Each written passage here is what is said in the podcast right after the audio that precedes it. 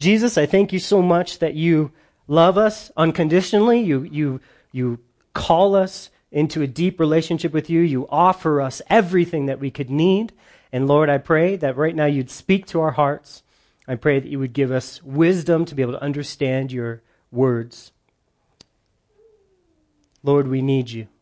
We need you more than we could ever imagine. And I pray that uh, you would give us a heart that understands how much we need you.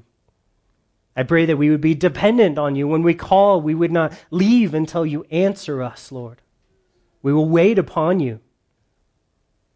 We bring all our needs, our sicknesses, and our hurts, our wounds from our past. We bring it all to you. We pray for the kids downstairs. You bless them and teach them your word at their level. Bless the servants who are down there giving their time. Lord, we pray that you would speak to all of us and you would create us as to be a city on a hill in, the, in our community to light the way for, for uh, this city to know you and to be saved by you. In your name we pray. Amen. Wile E. Coyote had a tough life. You remember that guy? If you think you have it rough, remember Wile E. Coyote, right? You remember Looney Tunes? Did you ever watch Looney Tunes as a kid or Okay, Looney Tunes, right? It was the best. And Wile E. Coyote, he all he wanted to do was was eat that little roadrunner. I mean, there's me. There's dozens of thousands of roadrunners out there. He just wanted that one, but he never seemed eh, to be able to do it. He would set these traps. He would go to the Acme store. You guys remember that? And he would buy the, the biggest anvil or the trap or the rocket or the boomerang or whatever he bought. And, he, he devised these plans. He set these traps over and over again. And what would happen? He would get caught in his own traps, right? He, w- he would get crushed by his own anvils. He'd get stuck in his own schemes. It was, it was a rough go for him. And all of that is a picture of what we call poetic justice. Poetic justice. And that's the title of today's sermon is Poetic Justice. Last week, we studied Naaman. You remember Naaman? He was a Syrian commander in the army and he was healed of leprosy. He had this little slave girl that was Jewish and she said, Oh, well, if you just went down to Israel, God would heal you. The prophet there, he could call upon the Lord. He would heal you. Naaman went down with all these, all this money and all these horses and camels and stuff to, to pay for the healing. And Elisha said, No, no, no, no. Don't pay anything. God's healing is free, but you do need to humble yourself to go wash in the Jordan. You have to strip naked and show what your disease really is. And we saw leprosy was a big picture of what? Sin. Sin, that's right. And Naaman pictures for us how someone gets saved. How salvation is one of the most amazing and beautiful and powerful pictures for us of salvation in the whole Old Testament calling upon the Lord. You can't bring any of your riches. You can't bring any of your good deeds as, as the Elisha showed to Naaman. You can't do any of that. And what happens? So Naaman, he goes and he washes and his leprosy is gone and his, his uh, skin is all perfect after he washes seven times, fully surrendering to the Lord and his will and his way of doing things, okay? And then it happens in, in 2 Kings 5:15, we'll pick up right here. He returned to the man of God and he and all his aides, and they came and stood before him, and he said, Indeed, now I know there's no God in all the earth except in Israel. Now therefore, please take a gift from your servant. When Jesus is everything you need, he has promised to be everything you need. Or you could flip it.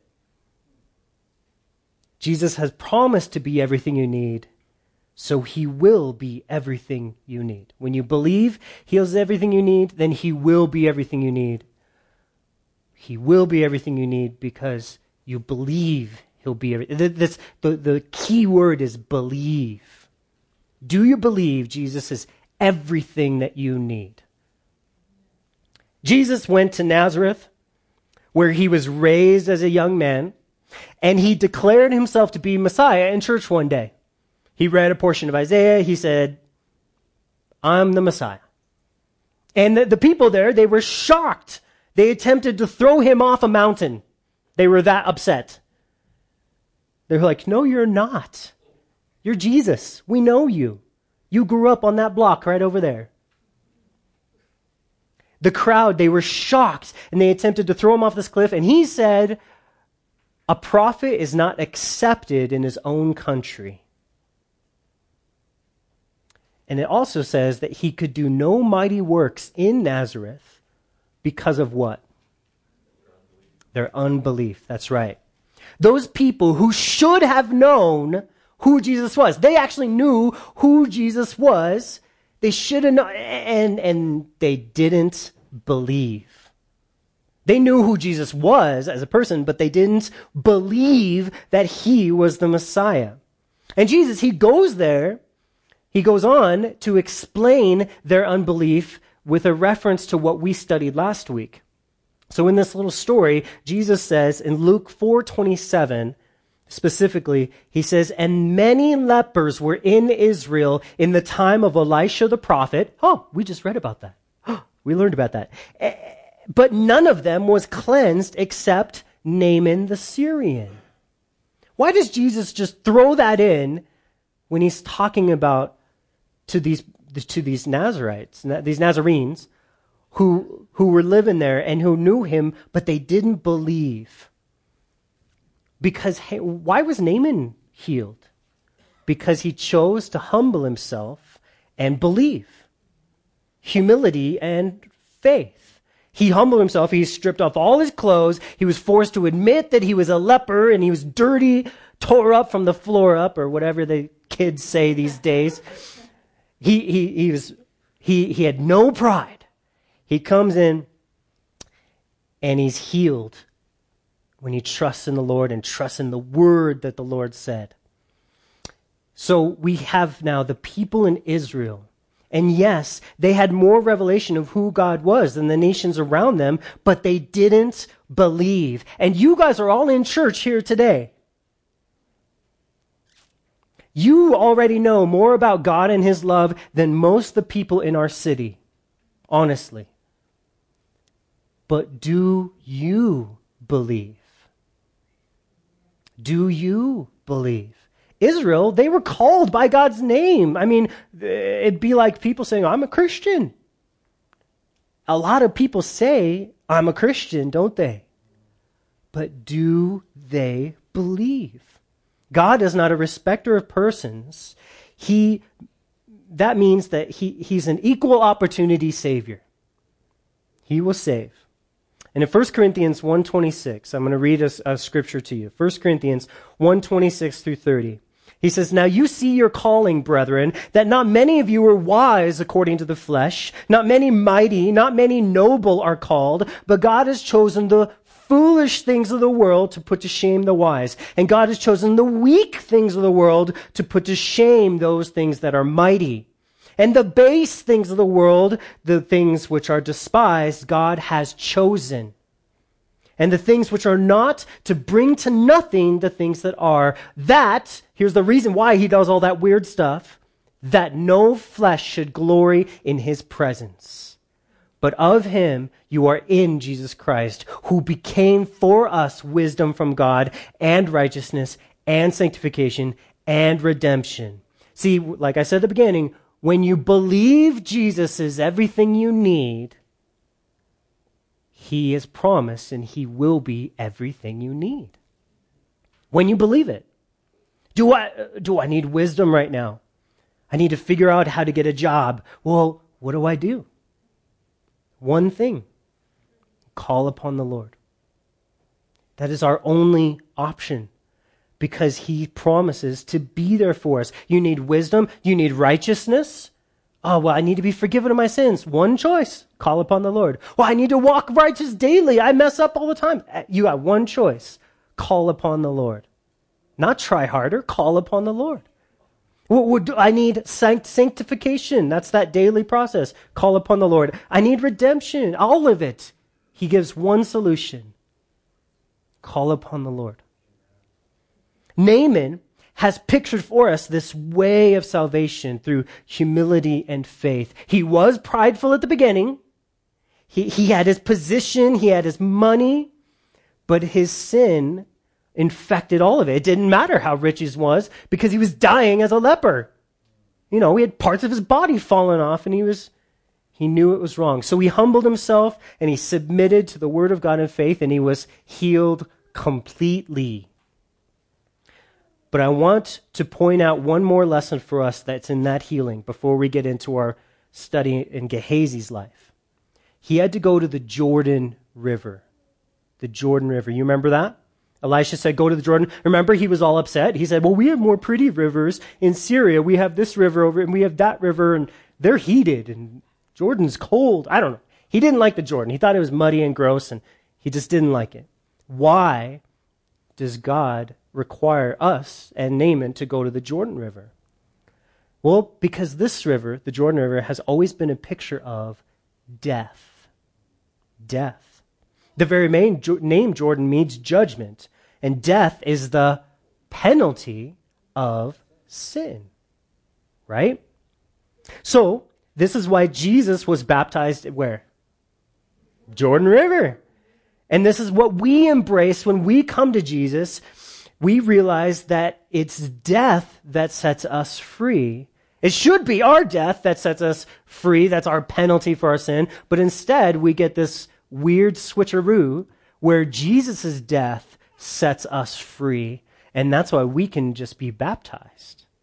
And when we're baptized, it's we symbolically take his death by faith and it becomes our death, and now we have no more penalty for sin upon our life, and we just love him, love him, love him so much.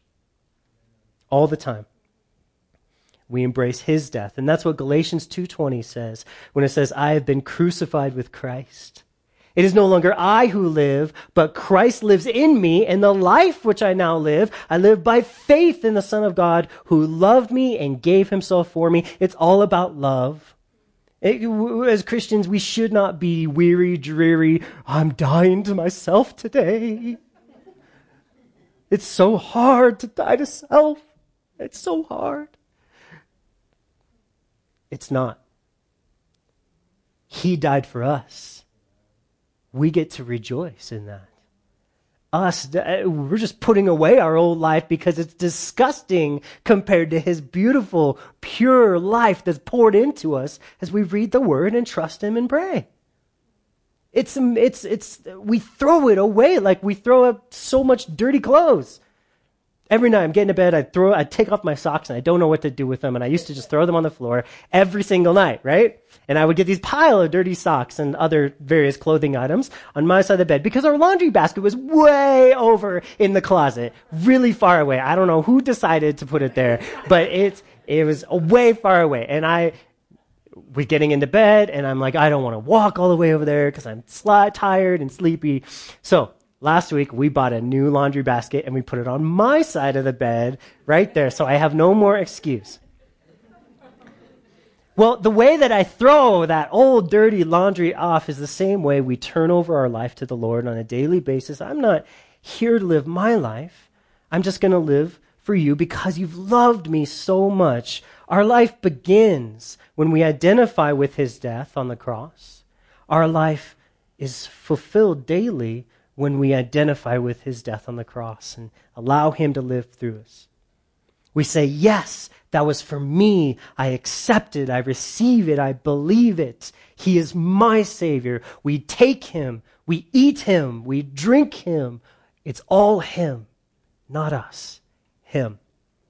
That's what it means to be a Christian, a Christ follower, a disciple. Romans 11 22 you're like, when are we ever going to get into Kings? Oh, we'll get there. This is all introduction. Therefore, consider the goodness and severity of God. Paul says to the Romans, I, I want you to consider the goodness and the severity of God. On those who fell, severity, but toward you, goodness, if you continue in his goodness. Otherwise, you also will be cut off. Naaman is a wonderful picture of the goodness of God upon the humble and faithful sinner. Now, we're going to see an incredible contrast with Gehazi. Everyone say Gehazi. Gehazi. Why don't you name your kids that? Because he's awful. He's like the worst guy. He, he has been a, a picture the entire time of faithlessness. And he's going to be a picture now of the awful judgment of God upon pride and doubt. Oh, yes, doubt is wrong. Doubt is wrong. It is sin. There's some people out there in the more progressive things, I don't know what to call them, but they're like, oh, your doubt's just, it's okay if you doubt everything. No, it's offensive to God. He's given you his word and his promises, and if you doubt him, you're calling him a liar, and that's not okay. Not okay. It is offensive. It is sin. You bring your doubts to the Lord, you lay them at the cross and say, I have sinned. I doubt your word. Forgive me. You never lie. You never break your word. You never break your promises. I am wrong for even thinking that. I am wrong. That God pours out love and grace upon that heart. See the difference? Do you see how this progressive mm, way of thinking of, oh, you can, you can struggle through your doubts and just live there. You're basically saying someone, just swim around in your puddle of mud. That's not what they need. It's not what we need. We need full surrender and submission to God's word. Believe his promises, and he'll come, and, and there'll be goodness, but there's also severity. Goodness upon those who maintain their belief, severity on those who shrink back to doubt, and, and uh, the opposite of humility and faith. We're going to see a great judgment upon that heart. Pride, self sufficiency, and doubting God is going to judge today and it's going to blow your mind. So we see this man, Gehazi. Gehazi, his, uh, we have called him a loser, which he is. We've called him faithless, which he is. We've called him prideful, which he is. Uh, look at look at a couple of the ways that we have seen this. A, a widow has just lost her son. Okay, um, she, his, her son died. She comes to the prophet Elisha just to pour out her heart to him, ask him to seek the Lord for her. And what does Gehazi do? He pushes her away. What a jerk face. Just a loser. Ah, oh, this guy's working at the church. And he's like, You want to seek the Lord? Get out of here. That's not okay. Example number two he was ineffective in raising the dead boy to life because he didn't even believe it was possible and he didn't even pray. You remember that story? A couple weeks ago we talked about that. Number three, third example. He mocked Elijah and doubted the power of the Lord when Elisha said, We're going to feed all these hundred people with this just little bit of bread. He, he mocked him. He said, Are you kidding me? There's just this, you want me to feed this little bit of bread? No. He mocked true faith. For his name even means denier, which Elisha should have known. I mean, hi, my name is Denier. I'd like to work at your church. Come on, bro. All right. So Naaman, he says, please take this gift from your sermon. You're like, why didn't we talk about this last week? Well, A, the sermon was like an hour long last week already. So we had to cut it off somewhere. But B, because it really plays into what we're talking about today. He, he, he, he says, take this gift. I, I've got a changed heart. I believe only in the God of Israel now. I would like to give a gift. Uh, but he said, As the Lord lives, by whom I stand, I will receive nothing. And he urged him to take it, but he refused. So Elisha, you know, he's he's just wants all the thanks and praise to go to God. He's like, I had nothing to do with this. I simply pointed you in the right direction. And and God is writing this resume of his faithfulness. And the resume he wants, what he wants to be on his resume is my healing is free. My grace is free. Naaman is about to go back to Syria where there are a bunch of pagans. Naaman is about to go back there with this story of how God heals and God saved him. And God does not want his image to be tarnished with him saying, Oh, yeah, and I, I, gave a bunch of money to the priest and he accepted it. No. God says, No, no, no. If they have one thing, I want them to hold on to one thing, and that's my grace is free. It's free. You do nothing to get it. except humble yourself and believe. Humility and faith. All right? So Naaman said, Well, then, if not, please let your servant uh, be given two mule loads of earth. He said, Well, okay, since I can't give you any money, can I take some dirt from Israel? For your servant will no longer e- offer either burnt offering or sacrifice to other gods. Oh, that's awesome. Changed heart. This guy's changed. Uh, um, I'll never, but to the Lord only. Yet this one thing, may the Lord pardon your servant when my master goes into the temple of Rimmon to worship there and, and leans on my hand and I bow down in the temple of Rimmon. I will, when I bow in the temple of Rimmon, may the Lord please pardon your servant in this thing. And he said, go in peace. So he's like, I, I'm, I can't really come back to Jerusalem all the time. I have responsibilities in Syria, but I'm going to worship only God. I'm going to go to the temple because that's where people worship, but I'm going to only worship God. And Elisha's not, you're not following the rules. He doesn't say that, does he? He says, bro, God's fine. God understands your heart. God's a God of peace and grace. You're okay. Just uh, trust in the Lord. And here's a remarkable illustration of the mercy of God. Naaman understands that God is the only God who, who he desires a relationship with. So we take some of the earth from the Holy Land, God's land, God's property. Oh, God's property. You remember listening to them? GPI with me. Sorry, this totally went into my head right there. Kirk Franklin, man. It's good stuff. Um, so he, he kind of takes this land so he can kind of be a transplant. We got all these transplants from California. Yeah, it happens. Um, so this, this guy, Naaman, now he has faith. He wants to continue to serve God in a pagan land. He's basically already become a missionary. Isn't that cool? God's, and it's only God's grace that can produce this kind of love that Naaman now has in his heart. You don't see any of the law keeping Jews spreading the good news of the gospel to the pagan world of Syria, do you? None of them. In fact, God tried to get Jonah to go up there and what, what happened with that?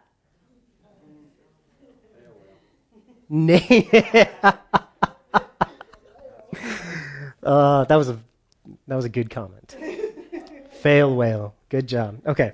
Naaman here, he's choosing sides and he chooses the God of Israel. And God is not a stickler. He's genuinely concerned about the heart. And rules will never ever change the heart. And this is what we must understand in ministry and in our church and the true churches of God is that legalism doesn't ever create loving disciples. It can't.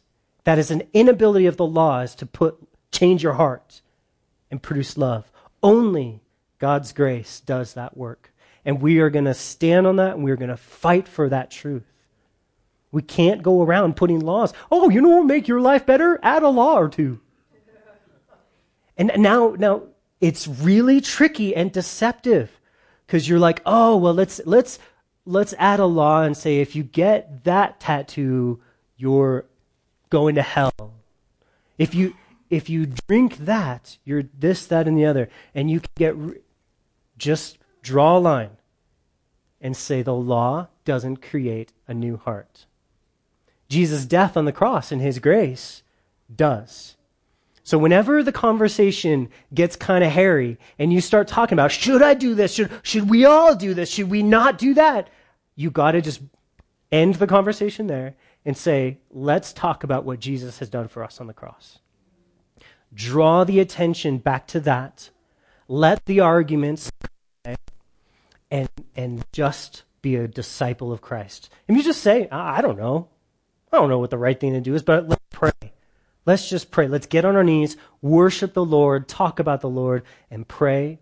You will accomplish far more than any law or discussion about legalism would ever accomplish in someone's heart. And you guys know it's true.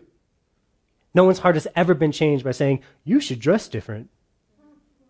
You should do different things. That never changes a heart. That's the gospel that does that work, right? That's the gospel. Okay. Colossians 2 is a verse that we need to pull in right now because it's one of the most important verses dealing with legalism that you'll ever see. Colossians 2:20. And whenever you're having a discussion about legalism, you need to bring this up. You need this is a great way to point it back to Jesus. In Colossians 2:20, it says, "Therefore, if you died with Christ, you, you remember that? You remember we've already talked about that part of this, uh, identifying with his death. That's how we get saved. He says, if you died with Christ from the basic principles of the world, why, as though living in the world, do you subject yourself to regulations? What are regulations? Laws, rules. Uh, like this. He says, do not touch, do not taste, do not handle. I've, I've been to some churches where a lot of the sermon was, do not touch, do not taste, do not handle. Haven't you? I've been to those kind of churches. He says, which all con- uh, concern things which perish with the using according to the commandments and doctrines of men. He says, listen, if you do that, if you're focused on what you do or don't do, what you're focused on is how men see you, not how God sees you, how men see you. You're a man pleaser. You're not a God pleaser. Oh, I'm only concerned about God's law. No, you're not. No, you're not. Because God's law was fulfilled in Jesus Christ. What makes God happy? Jesus. Jesus makes God happy. Do you make God happy? By your performance? No. Let me just clear that up. God is not happy with how any of you have lived. And you're not any better than anyone else. And so God is not, when we focus on the laws and what we do and what we don't do, you're not making God happy. You're there. Your whole heart is consumed on what do men, he says the doctrines and commandments of men. What do men think about me? I don't, I don't do that. So I'm better than Hitler. Well, who cares? Hitler's in hell. Why does everyone compare themselves with Hitler? Anyway. He says, these, these are according to the doctrines and commandments. These things indeed have an appearance of wisdom. Okay, so you go to churches and they say, okay, you, uh, you keep this rule, you keep that rule, and, and it looks like you're doing better in your life. Oh, look how you dress. You must be doing better than Hitler. They have an appearance of wisdom, but he says, in self imposed religion. In self imposed religion, he says it's false humility and neglect of the body. You're not truly humble, which means you're not truly dependent on God. You're, because you're dependent on how well you're doing. Instead of saying, I'm a sinner and I depend on Jesus only, you're saying, I'm a sinner, but I'm going to try not to do all these things so I can please God more than the other sinners, like Hitler. He says they have an appearance of wisdom in self imposed religion, false humility, neglect of the body. Oh, I'm not going to do those things. But they're of no value, Paul says, against the indulgence of the flesh. In other words, Paul says, you are so bad, your flesh is so corrupted, everything, that when you are trying to do what's right, you're actually just indulging your flesh, saying, Look at me, try to do what's right. That's what's going on in your heart. Every time you try to please God by a law keeping, that Paul says that's what's going on in the heart. It is you're indulging your flesh. Well, I thought I was indulging my flesh if I drank all the time and got all the tattoos and did all this and did all that and watched those things and did. I thought that was indulging the flesh. Well, it could be, but it's also indulging the flesh to not do those things. So what do we do? Call upon the Lord. Trust in the Lord. Only trust in what Jesus has done for us. And that is the purity of the gospel that never goes away. Naaman, our, in our story, he no longer trusts his flesh. He, he's put it to death. He's alive and free, but Gehazi is dead and enslaved. So look at what happens in our scripture, our story. So we departed from a short distance. But Gehazi, the servant of Elisha, the man of God, said, Look, my master has spared Naaman the Syrian, while not receiving from his hands what he brought. But as the Lord lives, I will run after him and, and take something from him. This guy is so deceived. He thinks he's making vows to God. He thinks he's doing the right thing by taking something from Naaman. So Gehazi pursued Naaman, and when Naaman saw him running after him, he got down from the chariot to meet him, and he said, Is all well? So Gehazi is a slave now to greed. He cares nothing for the glory of God. Elisha had already taken care of the glory of God. He had protected it. He said, keep your money. This was free. The glory of God is thus protected. His image, his, his, who he is, his name is protected. Well, Gehazi doesn't care about that. He develops this evil scheme. He wants to bring shame to God because he doesn't care about God because he doesn't know God. Right? It will benefit him financially. And that's who he cares about. Who? Himself. Why doesn't God stop him? Sometimes God gives people over to the intention of their heart to let them run into the buzzsaw themselves. Okay? Uh, so sometimes wives are like, why doesn't God stop my husband from being an idiot? And God's like, just, just do, follow my word, you submit. And I love that phrase I heard a couple on the, the that movie, the, what was that movie? Um, the War Room and and she's like, sometimes submission is just ducking so God can clobber your husband. I like that one. Right? It's a lot of amens on that one. Naaman, Naaman, look at Naaman. He's so gracious and kind. He's been transformed, man. And still, Gehazi's heart is so hard that he's committed to go through with this sinful plan. In fact, he's not just committed, he's running to sin. He's like, I'm going to run after him. I'm so excited to get this money. Where was all this passion and commitment when it came to trusting the word of God? Well, it wasn't there. Why? Because he doesn't believe. He doesn't believe. So now the lies start. He says, all is well. Don't worry. My master just sent me saying, Oh, indeed, now two young men of the sons of the prophets have come here from the mountains of Ephraim, way far away. You don't know them. You don't know who they are. Please give them a talent of silver and two changes of garments. So he, he shows him the commercial in the arms of the angel. He, he has the bleeding heart story of these people who need them. Gehazi, he doesn't care about the truth, only gain. And, and he doesn't care about his master's reputation, Elisha. He throws him under the bus.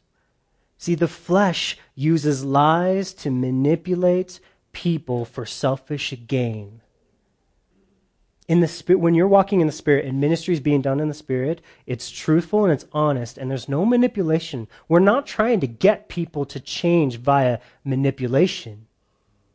We are giving them truth so that they can be set free by truth. Uh, uh we can't do ministry by saying can you stop sinning please? You're make you're breaking my heart. Anakin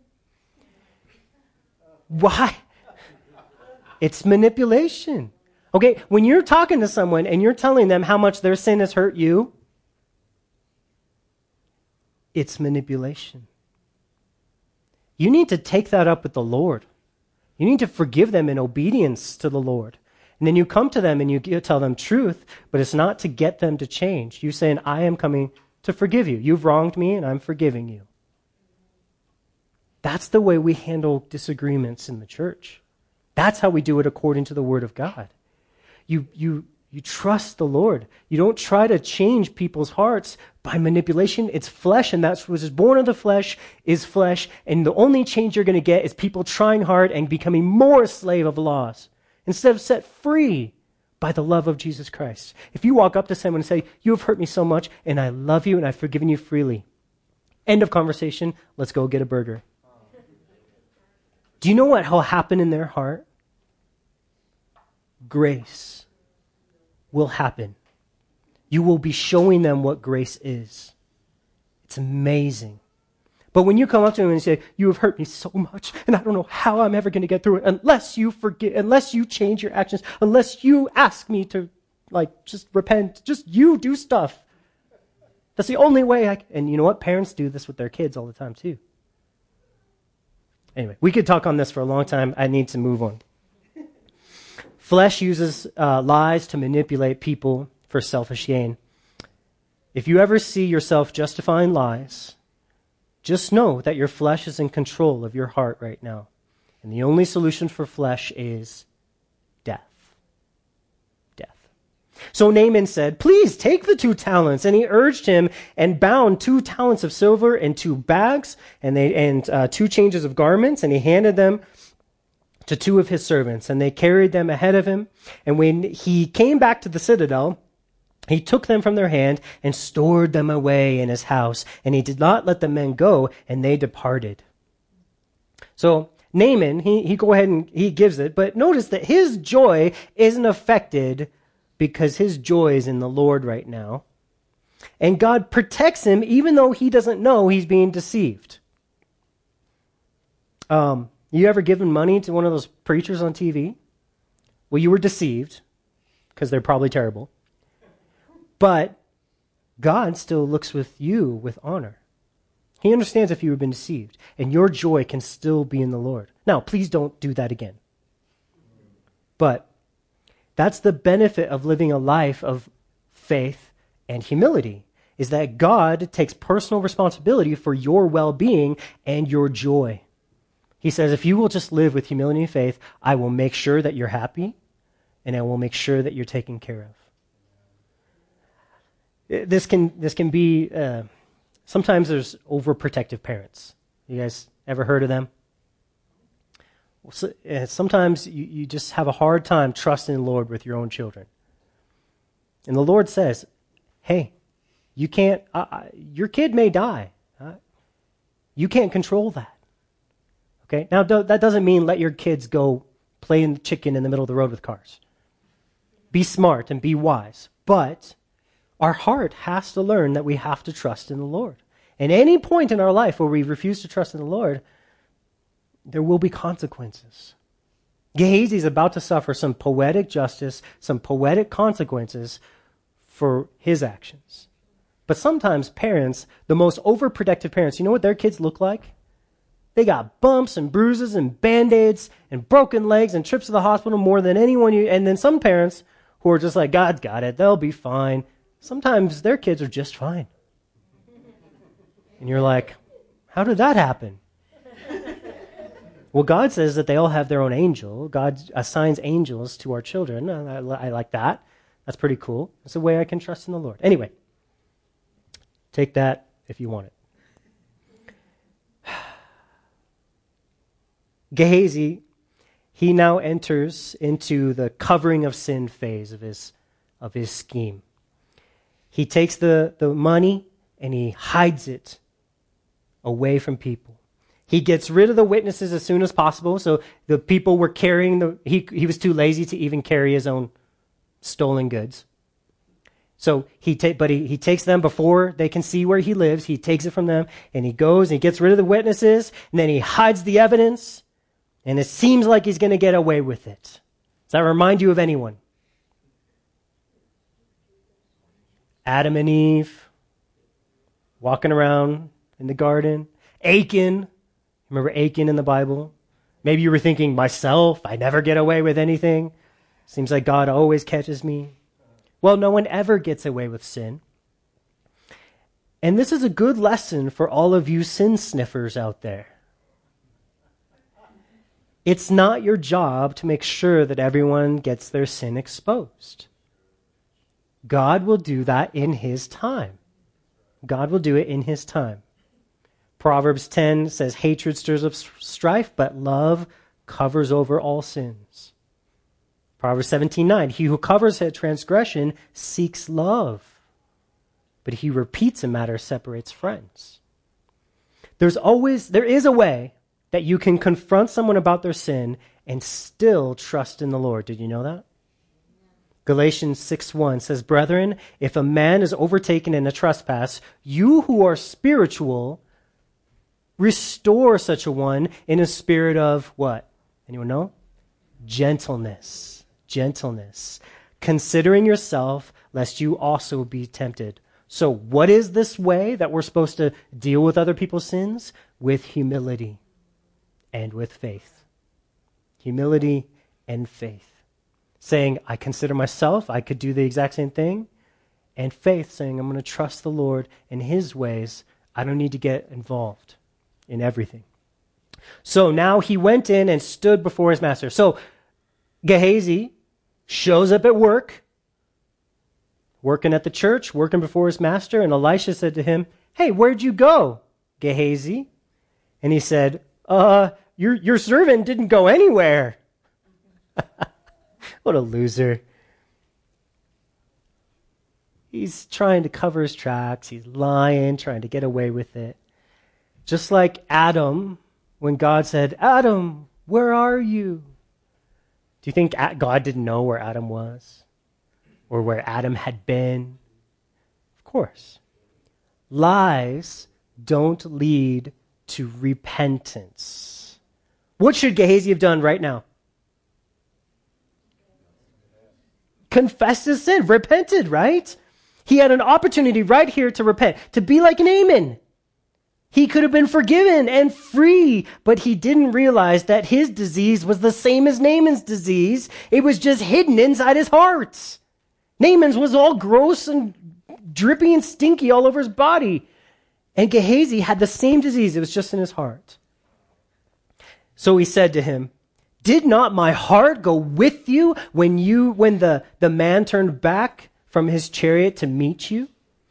It is time to receive, is it time to receive money and receive clothing, olive groves and vineyards, sheep and oxen, male and female servants?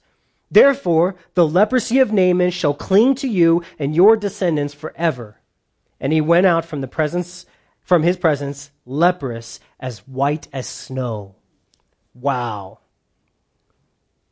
Elisha nails him and I notice a few things here that I just want to point out to you guys. Elisha seems to have a spiritual connection with Naaman now. I don't understand how all that worked, but it's like they were one family. Or he says when his when he turned back, I, my heart was there. Well, that's pretty cool. Elisha seems to have insight also into what Gehazi's plan seems to be. You see, they've spent a bunch of time together, and Elisha knows Gehazi, and he knows that Gehazi uh, appears he wants to leave the ministry and use these stolen goods to start a farm. Isn't that interesting? And I rem- seem to remember what was Elisha doing when he was called into the ministry? Oh, what? He was working on a farm, wasn't he? In fact, he had a very successful farm, right? And what did he do with the farming utensils when he was called into ministry? And you remember? He burned them. He started a fire and burned them. You see, if you're in ministry and your heart longs for another life, you're not supposed to be in ministry. This is the job, this is the only job in the world where you have to be committed to like death to do it. Spurgeon said, Spurgeon quote? Spurgeon quote. You thought you were going to get away without a Spurgeon quote, but you don't. He says, Do not enter the ministry if you can help it. I thought we need more ministers. Oh, we do. We need uh, like 500 more churches our size in this neighborhood. I would never argue with anyone coming and plant a church in our neighborhood. He says, but don't enter the ministry if you can help it. He says, if any student in this room could be content to be a newspaper editor, or a grocer, or a farmer, or a doctor, or a lawyer, or a senator, or a king, in the name of heaven and earth, let him go his way. He is not the man in whom dwells the Spirit of God in its fullness. For a man so filled with God would utterly weary of any pursuit but that for which his inmost soul pants. Wow.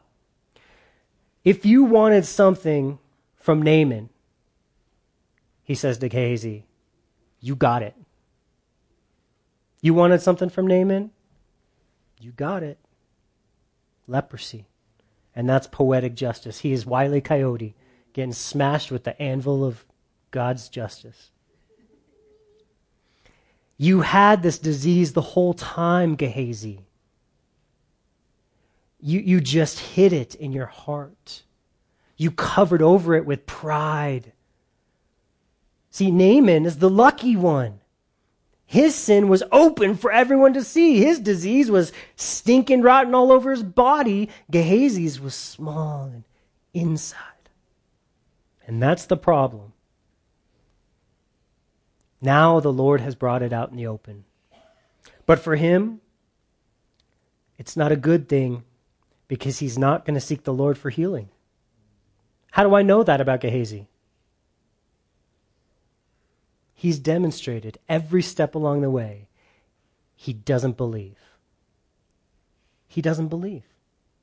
He's too prideful to seek the Lord, and he doesn't believe God loves him or that God is powerful.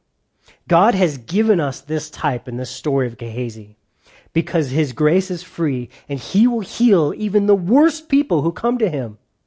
But those who do not admit their need for God will die in their sin. What an amazing counter to what we saw last week. Naaman is a great story of healing and, and trust and humility and faith. And Gehazi, he's the picture that if you don't do it that way, you're dead.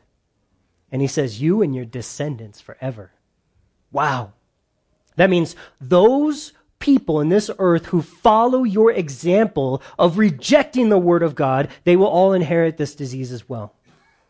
They're not going to be healed as well. Romans 11:22. We read at the beginning. I'm going to read it to you again. Now therefore consider the goodness and the severity of God. On those who fell, severity, but toward you, goodness, if you continue in his goodness. Otherwise, you also will be cut off. Naaman is this perfect sinner, uh, picture of a sinner saved by grace, and Gehazi is a terrifying image of a sinner rejecting God's will and word and practicing a life of deceit and doubting God's word. And we need to all remember that the genesis of each of these paths was one thing simple faith. Do you believe what God says or not. Elisha always believed. Naaman, he learned to believe later. Gehazi never believed. Both Naaman and Gehazi start as sinners, and the only point of change is when their faith was put to the test. Do you believe the word of God? Naaman went through the struggles of his baby faith, and like a baby go through, goes through the trials of labor and delivery, but he was born again into a life of simply trusting God. Hey, I'm going to trust the Lord. I, I struggled with that, but I fully surrendered to it. Gehazi has rejected a life of faith every step of the way and he's not going to start now. He's never once believed that God loved him. He's never once believed that God was powerful enough to heal or bring victory or do anything. God's promises are too wild for him. Maybe he has a scientific mind that needs reason for everything, or maybe he had parents that made mistakes and mistreated him as a child. I don't know what the reasons were for him having so much doubt, but I do know this, that it doesn't matter.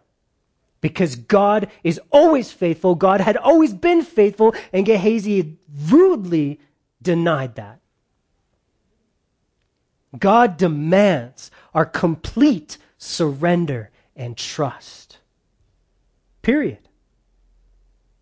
What if I said he demanded you to cut off your right pinky? Would you do that?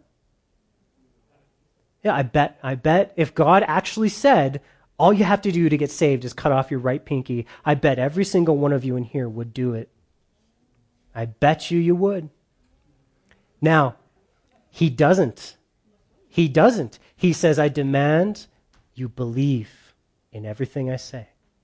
And I demand that you surrender your will to me. It's not as hard. It's not a work. It's an attitude of the heart. It's an attitude of the heart.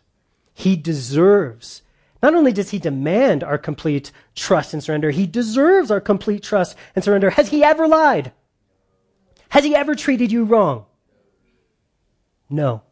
I've talked to some people who said, oh, yeah, God's treated me wrong in this, that, or the other. No, you just don't understand. You don't see. That's the truth. But my experience tells me different. Well, your experience is wrong. That's true. Well, my truth is different than your truth. No, that's relativism and it's fooey. When you believe Jesus is everything you need, he has promised to be everything you need. So amazing. So how do we, it says, because there was a warning, a really important warning at the end. We're going to end with this. I know it's been long, but I am, you guys are awesome. He gives us a warning and he says, how do we continue in his goodness? He says, eh, he'll show goodness to you too if you continue. So how do we continue in his goodness? Keep trusting in the word of God. Keep believing his word. Keep surrendering to his word. When you read the word and realize your life doesn't line up, what does his word say to do? Confess your sin. And he is what? Faithful and just to forgive you your sins, cleanse you from all unrighteousness. 1 John 1 8 is the, we studied it last uh, Wednesday. It's the Christian's bar of soap. We don't use bars much in the world anymore, but your loofah of soap and cleansing confess your sins to the Lord, and He's faithful and just to cleanse us from all unrighteousness. Who is the Word? Jesus. So you abide in His promises and in His works, and that's how you continue. Period. Well, I, I think that I've reached the age in my Christian life where I'm doing pretty well and I can start kind of looking at how well I'm doing and I can do more of the well that I'm doing. No, you've just fallen from grace. S- never stop clinging to the Lord and needing His grace. When you, when you shift the attention from what He has done for you to what you're doing, you just fell. We can't do that. The word says continue looking to him. Continue. Well, that's difficult because then I have to read the word. Yes. Yes, you do. Let your heart be always fascinated with his selflessness and his selfless love and his actions. Let your mind be consumed with his challenging parables feast your soul on his very life given to you by the Holy Spirit. Gehazi was cut off. You remember in Leviticus 13 and 14? I don't know if any of you went back last week and studied those chapters of the leper and what they were supposed to do in the leper. But one of the things you learn in those chapters, once you became a leper, you were cut off. They said, get out of church. Don't ever come back.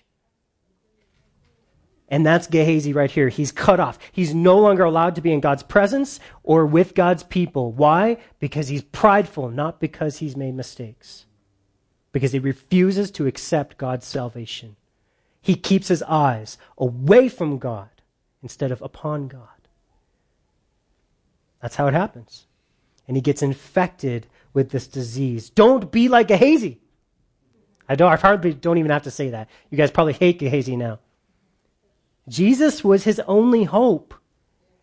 He had, but he has other hopes. He has other desires. Jesus demands to be everything we hope for and everything we hope in. When you believe Jesus is everything you need, he promises to be everything you need. Does anyone in here need to truly confess that you've been hoping in other things?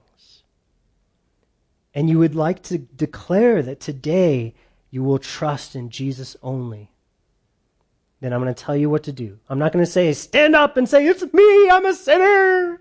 I mean, that's fine if you want to do that. We'll love you and be like, okay, we love you. That's fine. If you need that, go for it. But what I'm going to ask you to do, this isn't an altar call, it's a communion call come and take communion during our last song when we all stand up and the lights go down. Come up and get a piece of bread and get a little bit of grape juice. And let your faith take action.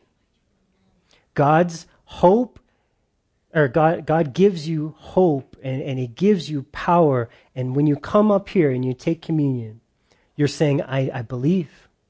I believe and I need your power and I'm going to hope in only you. Faith without works is dead. You guys are going to be preaching the sermon before you know it. God is inviting you to fully surrender to trusting Him. And taking communion is a very biblical way of accepting by faith all that Jesus has promised for you to be for you. This is a very biblical way of doing that. He is the broken bread for you, right? And that speaks of punishment. He to his death was for you. He took the price of your sin. And then the new wine, the grape juice is a new life for you. He promises those things. When you're doing this, you're not coming up here and taking bread and wine. You're coming up here and you're looking at two promises. Two promises. I got a promise I can look at all the time, right here, right there. That my wife will love me forever. That's a promise.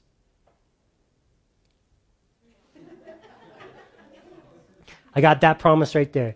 I got all kinds of promises, and it's helpful to have something that you can look at. Now, is this the actual promise? No, the promise comes from her heart, from her soul, from her very being. She made that promise to me. I don't say, I love you, Dana.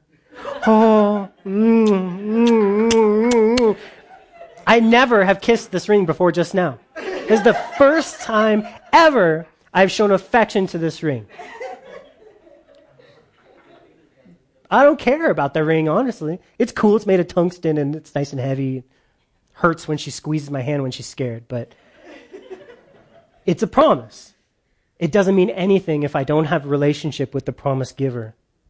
Now, what if, you know, I don't know, who's a who's a actress you like?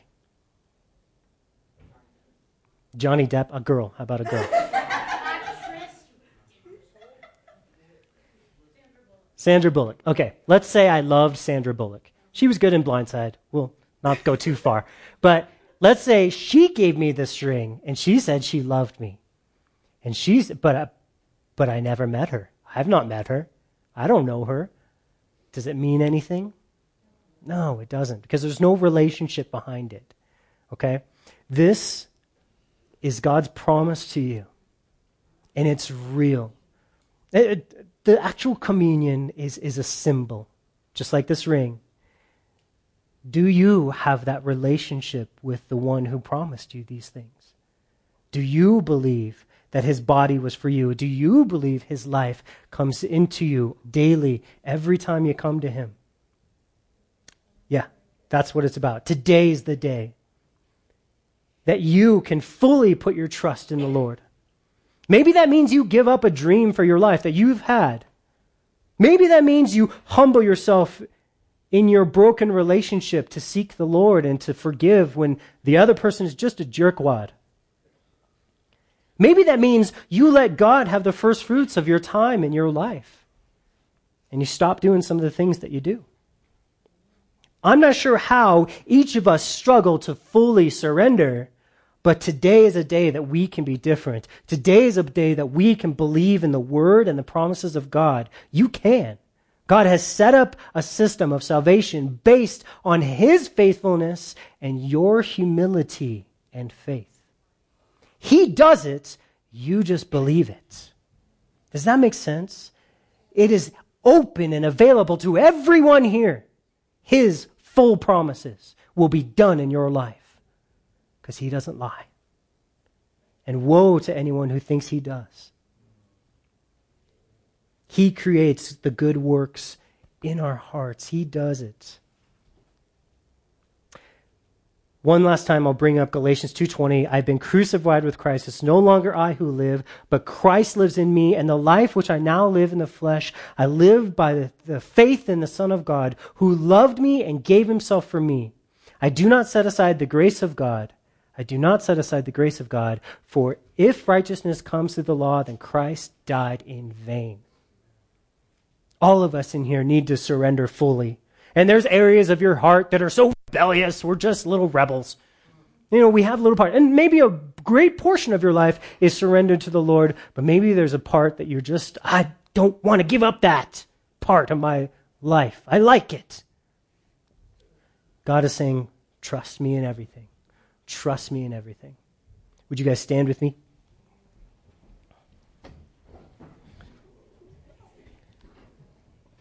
Come on up.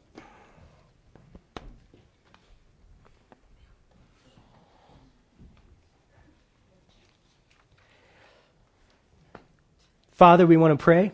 We want to give our hearts brand new to you. We surrender. Uh, our rebellion is so wicked, Lord. We don't want to be like Gehazi. We don't want to doubt your power or your word because we are sinners. And I pray that, like Naaman, just freely stripped down of all his fancy clothes and fancy coverings and got rid of all the horses and just as he went down in humility and he was healed, I pray that each one of us would make the same decision. Lord, we need you. There are parts of our life that hurt. There are things that are uh, infested with sin and inf- infected. And Lord, we need your hand to touch us again today. And I pray that as we uh, come down and, and take the bread and take the juice, that we would remember your promises I pray that we'd repent of all sin that we know of, that we turn our back on our way of thinking, and we would just trust you and your word. Lord, I thank you for every person here. I know, Lord, that we, we went long today and we've been, uh, we've really dove into what you had for us. And I pray that you would plant these seeds deep in our hearts and cause them to grow and to flower and to produce fruit uh, a hundredfold. I pray we would be witnesses and lights to this world with a light that we do not have in ourselves, but has been placed in there by your Holy Spirit. Give us boldness, Lord. And I pray for healing for each one of us. I pray uh, for Paul, who's sick in the back, that you would heal him of his sickness today. And I ask that you would do this for your glory. We pray for Ted and his cancer, Father, that you would heal him I pray that the doctors would be blown away at your power and your love, and Ted and Diane would be blessed because you are faithful, God. And there's a lot of hurt and a lot of doubt, and God, I pray that you'd help us to believe in these situations. Come in and save the day, God, we ask. We pray for Bev, and uh, Lord, she's been sick, and I just pray that you would heal her for your glory. And all of us, all, all the rest of us who've been sick, Lord, we want to come to you in obedience to pray for those things. Thank you for giving us sickness sometimes so that we remember that we're frail and we're weak without you. And we will praise you with everything we have, even if you bring us down to our grave. We will worship you, Jesus, in, with everything we have. We will seek you and we will not stop calling upon you. We're going to serve you, Jesus thank you for loving us. And we pray that you just continue uh, in this last few minutes to solidify what you've done in our hearts, that we would look to you continually in humility and faith. Amen.